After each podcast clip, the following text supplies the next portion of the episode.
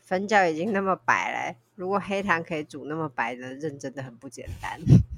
就是有打什么黑糖精之类的。Hello，大家好，你现在收听的是珍珠观厕所。这是一个愉快的下午茶嚼嚼时光。每个礼拜三，我们都会挑一间饮料店的珍珠来赏玩。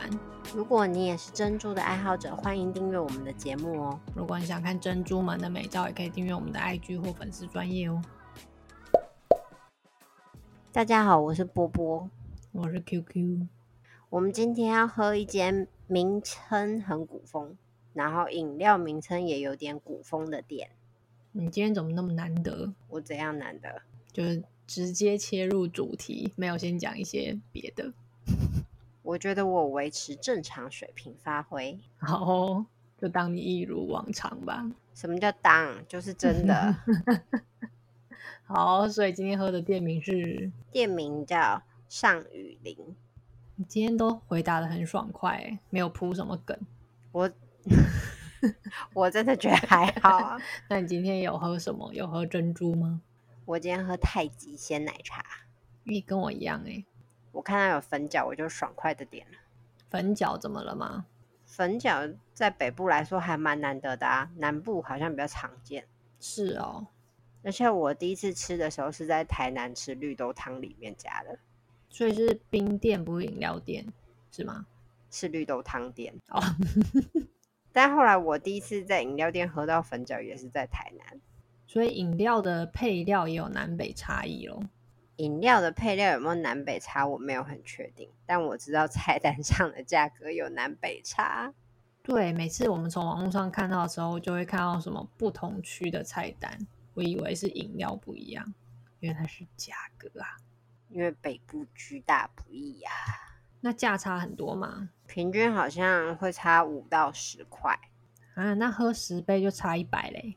对啊，所以我们现在录到破四十了，平均可以差四百块以上。嗯，听起来蛮可怕的，已经可以再买个四五杯了。以我们今天喝的来看，没错，而且还有一件事，就是有发生过同样的饮料店，然后都在台北也有价差。哈，是哦，例如说，就是车站里面饮料店还会卖的比巷弄里的贵一点。所以告诉我们说饮料就是要找偏僻一点的店来去喝嘛。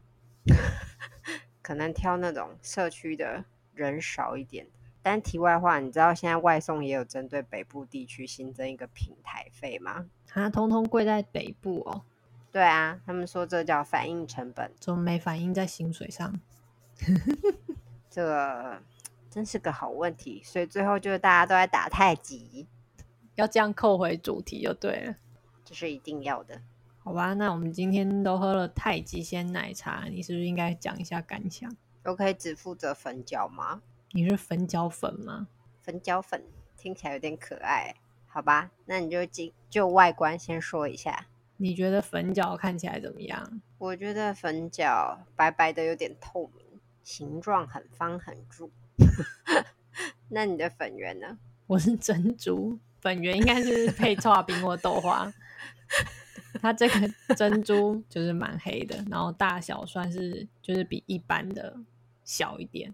那现在就进入我们的评分时间。珍珠的口感一到九，请作答。口感给它七分，就是有时候我去不能确定我现在喝到的是粉饺还是波霸，但粉饺好像比较大一点，然后波霸比较小一点，但是是弹牙，然后蛮 Q 的，整个 Q 弹的很均匀。我觉得是粉饺比较软一点，铺巴比较 Q 一点。那味道呢？味道也给到七吧。我觉得奶茶的微糖还是有点甜，就不会觉得波霸或者粉饺特别甜。但是波霸仔细嚼还是会有黑糖味，粉饺就没有黑糖味。这样粉饺已经那么白了、如果黑糖可以煮那么白的，认真的很不简单。就是有打什么黑糖精之类的。 反正我就是 有时候喝一喝，不知道现在在喝什么，就用黑糖味来判定。好哦。不过我倒是觉得珍珠或粉饺都有点甜味，虽然我饮料喝无糖。那整体来说呢？整体我给它七点五，我觉得是这个是我喜欢的奶茶味，但是一开始觉得七十有点贵，但喝了以后就觉得可以，但还是觉得有点贵。反正就是很矛盾。我其实也觉得蛮好喝，但觉得喝起来有一种粉粉的感觉，不知道是不是因为粉饺。粉饺粉粉的感觉应该是不太，嗯不要把所有事情都推给粉饺好吗？但价格上我也觉得七十有点贵，就解馋的时候喝一下，但我不会常喝的路线。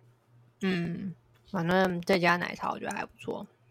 哎、我们这集好像讲蛮久，但我觉得讲不够啊，你不觉得讲到价格就很哀伤？